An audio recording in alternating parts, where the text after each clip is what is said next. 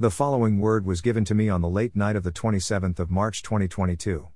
This word is for the nation of Australia, who I had prophesied over in my first prophecy in the Calling of a Ravenous Bird series, where I had said a great economic collapse was going to come over the nation.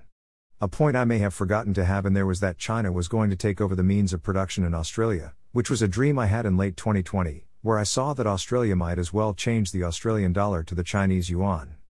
That dream featured a huge red wave taking over Australia, where all the means of production in Australia started belonging to China.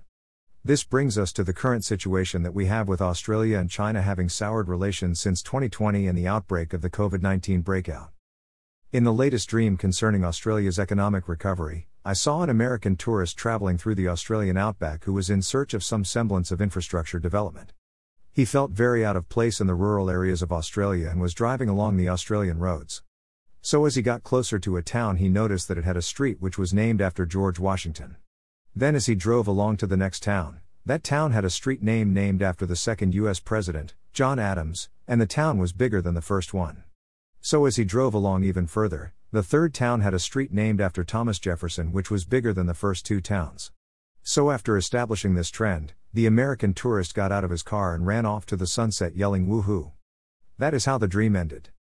For those who don't know, the United States as a republic was founded by a covenant with God by the nation's first president, who had stated, paraphrasing, that the United States should not veer away from God and the biblical standards. Failing to keep the statutes of God, the United States would then be lost. One of the reasons why God had given me the Donald Trump-related prophecies, episode 6, 9, 11 and 24, I believe, was due to him being behind Donald Trump's campaign slogan "Make America Great Again," which surely was inspired by God. America's greatness was a blessing from God since the nation's origination.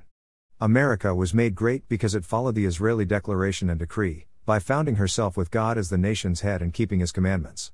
One thing to remember about a covenant is that God will always do His part and keep His end of the bargain, even the past death of the human being He made the covenant with, being George Washington in this case. The question is, what does this have to do with Australia?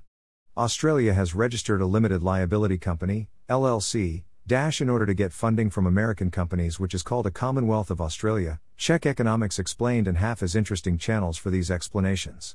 This was done so that Australia, when conducting business with American institutions, the nation would keep the American laws and regulations so that they do not default on repayments.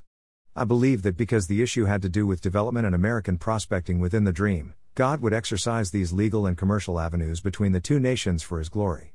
One is to be mindful that everything belongs to God, 1 Corinthians 10:26, especially that all things, including treaties and agreements, originate with a word, John 1:2-3. God is saying to the nation of Australia through this revelation that He is going to work everything out for the better, Romans 8:28, despite the tough circumstances that are going to occur in Australia. Take the landmark Australian outback as the wilderness season that Australia will go through soon, Deuteronomy 8:2. God will help you rebuild your country and economy, in the same way He did with your ally the USA. I do not have all the intimate details, but I saw that nation of Australia was going to be blessed in the same way God did with the USA in chronological order of sequence. As the nation model their byways and paths, like the streets in the dream, each season of leaders who partner with God will greatly advance the nation.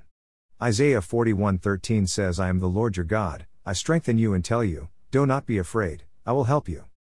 Do the right thing, Australia, keep the faith and put all your faith in God. For there's no other way a bailout will come in the economic sense. He will guide you and show you the way, Isaiah 48:17.